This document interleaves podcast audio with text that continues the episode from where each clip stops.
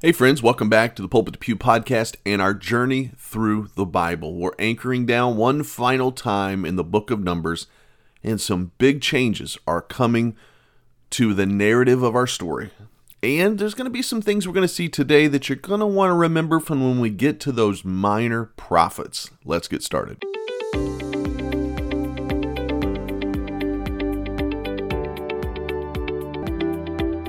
Well, hello, once again, welcome back to the podcast. Just sitting down a little late to record this podcast and was jotting down some notes where we have covered in the book of Numbers over the last week. And there's some big events that took place. And I can't go in depth in all of them, but I want us to continue our study through the Bible and looking through this narrative. And let's let's kind of jump right in in and I want to start in Numbers chapter 20. Really, I could go back to yeah, well, the beginning of 20. No, yes, the beginning of 20. Because in the beginning of 20, one of the uh, I don't want to say characters, it sounds like it's a movie, but when you're following this narrative closely, and for me, podcasting and writing about it, it's it's been a whole new a whole new approach to studying the Bible, but I begin to look at this as characters that I'm you're spending time with. And it should be that always, probably, when I'm reading the Bible. But in one of those is Miriam. And you remember Miriam, in chapter 20, we see her death. It says, and Then came the children of Israel, even the whole congregation, into the desert of Zin in the first month. And the people abode in Kadesh, and Miriam died there and was buried there. That's all it says. But Miriam was a key figure. We had some I mean, I, don't want to take the whole podcast talking about her. We got another death to deal with and some changes coming up, but but you gotta when you're reading through the Bible, these men and women become the people you're studying. And Miriam, you remember when we kind of first met Miriam? Moses was just a baby. He was put into a basket and sent down a river. And Miriam followed that basket and saw Pharaoh's daughter take Moses out and and then she went up and said, "Can I find an Israelite woman to nurse her?" and went and got her mom. I mean, Miriam has been there by Moses' side. Now she got jealous at one point, and you, we read this not just a few weeks ago, and, and God gave her leprosy to teach her a lesson on humility. But but she's been there throughout this whole time when we've been reading of of Moses. Miriam has been there with him and now she's died in chapter 20. And then there's another really big thing that happened in chapter 20. Chapter 20, no surprise here, okay? No one, if you listen to my podcast this year, no surprise here, but Israel was complaining, right? They were complaining. Now, I always I always self-check whenever I say that because I can tend to be a complainer as well and I'm sure you can. But Israel was complaining that they had no water. This has already happened once. And the first time it happened, it's important to remember the first time it happened, God told Moses to take his rod and strike the rock. And when he struck the rock, water came.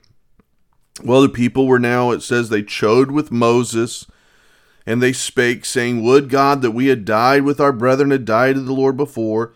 And why have you brought us into this congregation of the Lord, and in the wilderness, we and our cattle should die here. Again, we're better off if we were in Egypt when we were slaves. That same, they say the same thing over and over and over. It's the same narrative. You know, I don't have this in my notes, but it think about your last few arguments, maybe with a spouse or whoever you argue with. Hopefully you say, I don't argue with anybody, that's great. But a lot of times arguments come back to the same narrative, the same story, the same things, the same hurts. That's why in a marriage relationship, they say, you know, not to go back and say, you're not to use 100% statements. I always remember learning that from Pastor Scheller. But you're not to go back in the past and start bringing up past things. And, uh, but a lot of times you'll find in arguments, you go back to the same narratives. Well, you did this. Well, that's, that's what Egypt does they go, or excuse me, Israel does. They always go back to, why did you bring us out here to leave us? It's just, it's an area in their lives that they haven't dealt with. But they're arguing and complaining. And it says in verse 6 that Moses and Aaron went from the presence of the assembly into the tabernacle of the congregation, and they fell upon their faces, and the glory of the Lord appeared unto them. So, so far, so good. I mean, Moses and Aaron doing the right thing. And the Lord spake unto Moses, saying, Take the rod, and gather thou and the assembly together, thou and Aaron and thy brother, and speak ye unto the rock before their eyes, and it shall give forth water. And now I've taught a whole lesson on this, and so I'm trying to move along, but it's interesting because he comes back and the people still kind of mocked at him a little bit and complained, and he got mad and he started to call them names. You're rebels, and I, now I have to fetch you this water. Whoa, whoa, whoa, Moses, this isn't you. This is God. You were just on your face. That was the good part. And now he's mad, and in that anger of his own, he's saying, I've got to fetch you this water. He's taking the place of God. It's not him. And then he, he strikes the rock. When God told him here, just speak to the rock. It says in verse 11, And Moses lifted up his hand, and with his rod he smote the rock twice. And the Lord spake to Moses and Aaron, Because ye believed me not to sanctify me in the eyes of the children of Israel, therefore ye shall not big statement here, guys. You shall not bring the congregation into the land that I have given them. That's huge. That's the land that's been talked about. We've been talking about on this podcast since the beginning of the year, but for them it's been hundreds and hundreds of years. It's the land promised to Abraham, the land promised to Isaac, the land promised to Jacob, and then his descendants and Joseph. Moses had the chance to lead his people in, but his disobedience here, and God said, No. You're not going to lead them in. You won't be the one. Sad story. Uh, Moses, who has been who's called by God as a meek man, who was and is a and it was a godly man, a wonderful example. But in this moment, he was angry and frustrated, and God used that as a lesson to teach him and said, You're not going to lead the people into the promised land. I'm going to choose someone else, and we'll get to that in a minute. And so, very, uh, just a heart wrenching story. You go from Miriam's death and Moses' failure there. Um, he picked himself up. Moses handled this, though, so I think beautifully, even in disappointment. But then there's something that when I was reading this week, I knew this story. I've taught, I've preached on this story before. That one I just read. I knew about Miriam's death. I didn't know when it was. It happened to fit into Numbers chapter 20. But I didn't really remember verses 14 down through 22. I didn't remember it. And for some reason, as I was just reading this week, that stood out to me. And I began to remember some things, so I did a little research. And I'm going to go quick on this because this isn't a, like a narrative changing thing, but it's something I want you to remember. It's something fun about the Bible that we got to remember when we're reading these things we're following a narrative for this full year. All this going to play in together. In in starting in verse 14 that Moses sent messengers to the king of Edom. Now, who is the Edomites? The Edomites were the descendants of Esau. Okay? So you've got the Edomites who came from Esau. Well, where did the Israelites come from? They came from Jacob. They're descendants of Jacob. Well, who are Jacob and Esau? They were brothers. So the Edomites are family with the Israelites. They have their own nation, their own land. They were the descendants of Esau. Remember when Jacob deceived his father and got the blessing and Esau was going to kill him and all of that happened that hundreds of years ago, but we read it and so we're following the narrative. We remember that that split and Esau went off and he had his his nation and, and God had promised him, you're going to have a great nation. And here they are, the Edomites, and and uh, great in number, I should say. And and then remember in like in chapter 32, 33, Jacob wrestled with God. Remember he sent his family because he was going to meet up with Esau. he sent his family ahead. He was the last one. He wrestled with God. Then he met with Esau and there was peace they kind of reconciled Esau. and Like, yeah, what you did was wrong, but hey, you know what? I'm I'm fine. I've got a good family, got a good land. Everything was fine. Those two made peace, but over the years and over the time that stories carried down, and their descendants are still angry and bitter. And so here's a time when the family, Edomites, could have helped Israel. Israel was still traveling to this promised land in the wilderness. They needed to, wandering around in this wilderness, they needed to take the king's route, which would have been the easiest route, but they got two to three million people. It's pretty big. The Edomites said, No, you're not going to pass. Moses sent something to the king saying, Hey, we're family. I, I'm not I'll pay you for whatever whatever water we use, whatever whatever we use, we will do. We'll just be as peaceful as possible. Moses handled this very, like a diplomat very well, and the Edomites stood their ground and said, "You cannot pass through here." And so Moses didn't make war with them. He had to go another way, a more difficult way, but he went that way. Now, I just thought, wow, that's pretty interesting. Here, your family, and they're standing up against you. And I remembered something because I've read through and studied before, and I remembered something that's going to happen when we get to the book of Obadiah. Obadiah is a minor prophet. And you know who it's written to? The Edomites. These people, their descendants. And you know what God is doing? He's destroying them. God is getting vengeance years later for what they did to Israel right here. Moses was peaceful. Moses handled it how he was supposed to. And God dealt with them much later, and they're going to get their own book. Obadiah, a prophet's going to come and warn them about the judgment that's coming unless they repent. And you and I will get there many months from now. Many months from now. But remember this podcast, all right? Remember this moment when I said, from this day and others, from this moment in, Gen- in Numbers chapter 20, God's going to get that revenge when we get to the book of Obadiah. I thought that was interesting, and I want to see if any of you remember that. I should have like a candy bar. Like, I will buy you a candy bar if you live close to me. If not, I should send you something like a $5 gift card. If you remember months and months and months from now when we get to Obadiah, if you say, hey, remember Numbers 20? I should give you like a Starbucks card or something. Remind me of that. All right. So we've covered Miriam's death. We've talked about Edom. They didn't let him pass through, even though they were family. Obadiah.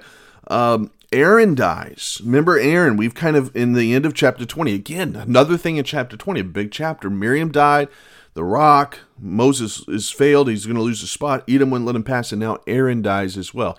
I don't think all this happened in one day. By the way, this was this was some time in the one chapter, but we read it fast and now Aaron's died. Well, we've we've spent some time with Aaron.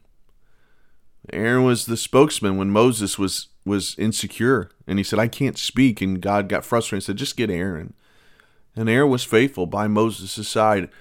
Aaron held up Moses' arms in that one battle. I'm just talking off the cuff now with some memories, but remember some of the mistakes Aaron made when Moses was up on the mountain for a long time and God and the people with God, and the people wanted to make them false gods. They were scared, and Aaron went along with it. And but Aaron's been there this entire time, a faithful servant, and now he dies, and he's off the scene. One of the there was always the interesting story about Balaam and the donkey. Balaam, when he wanted to pronounce a curse against Israel, and God stopped him, he couldn't do it. And then the time when he was going, and there was the angel of the Lord that the donkey could see, and Balaam couldn't. The Balaam kept beating the donkey, and the donkey finally looked at him and said, "Why you keep hitting me these three times?" And the donkey talked, and Balaam seemed to not miss a beat with it. And then this last couple weeks ago, uh, when I had uh, an atheist friend send me something, and he wanted me to watch a video. In that video, they were using this story, ironically, to mock the Bible and Christians to say, "You actually believe." Like if he in his argument, his all his argument was if we said to you today that an animal talked to a human, you would say that's crazy. But yet you read the Bible and you believe it just because the Bible says it. Well, that's correct. the Bible says it. There's a lot of things that happen in the Bible that were different. It's just how God worked. I mean, I don't see Red Seas parted. I don't see the sun stop. A lot of things. God was working. And uh, so, but that story was came in here. But then another big one that took place was in chapter number 27. And I'll probably kind of start wrapping it up here, chapter 27. Chapter 27 is when now Moses has has sinned. God said, "You're not going to lead him into the promised land." Now, if you listen, if you're a faithful listener to this podcast, you know who's going to lead him into the promised land because we've done a series on that. And if you're just if you're just a Bible student, you know. But if not, the the successor to Moses, who's going to take over the narrative a little bit as we get we got to get through Deuteronomy, which is going to take us some time. But who's going to start taking over is this man named Joshua. In chapter 27, the Lord said to Moses, Take thee Joshua the son of Nun, a man whom is the Spirit. I like that. And lay thine hand upon him, and set him before Eleazar the priest, and before all the congregation, and give him sight. Before I did this series this year, there was this mini series. You can go back and listen to it if you want, but there was a mini series about Joshua. I don't remember what I called it. It was about Joshua, and it was before Joshua became the name Joshua that we all know from the book of Joshua. There were like four scenes. We've read some of them in Numbers in Exodus. We've already went through them, and I didn't emphasize them in this study, but there were four scenes in which we kind of see a glimpse of the character of Joshua before he becomes the great leader. And we looked at those four scenes. But in all those scenes, he had a very humble spirit, a servant's mindset, a man of prayer, and God said, This will be my next man. This will be the man that will lead Israel into the promised land. Now we're going to get through Deuteronomy. In uh, next week's episode, episode, next week's like a TV show, I guess, but next week's podcast, I will discuss more about Deuteronomy. I'll give the history of the book, the, the purpose of the book, and all of that. I may even dabble in that a little bit of Monday's newsletter. Um, it depends on I got to get motivated or I got it takes me a little bit more time to do that. I can just talk off the cuff right here to you guys, but um, but I'm going to definitely do that in, on next Thursday. Talk some about Deuteronomy when we get into that book. But hey, we're we're almost through the Pentateuch. We're on this journey through the Bible, and we're almost to the end of the Pentateuch. You're you're almost four books done, right? Genesis. Well, really, we've done Job as well, right? So more than that, we have we've really covered some ground here. And so if you're staying with it or you're just listening along with us, that's that's an accomplishment as well. We're not covering that as in depth, but you're following the narrative of the Bible. And as we go, you're going to see how all of these characters, all these men and women play a role in leading us. All this is leading us to Jesus Christ. And then once we get into the New Testament, we're going to see how Jesus Christ has changed everything. But that's going to be a long time from now, but it will be within this year. I don't know when, but we're going to get there. So, hey, thanks for listening to the podcast. If you have any questions, feel free to reach out to me.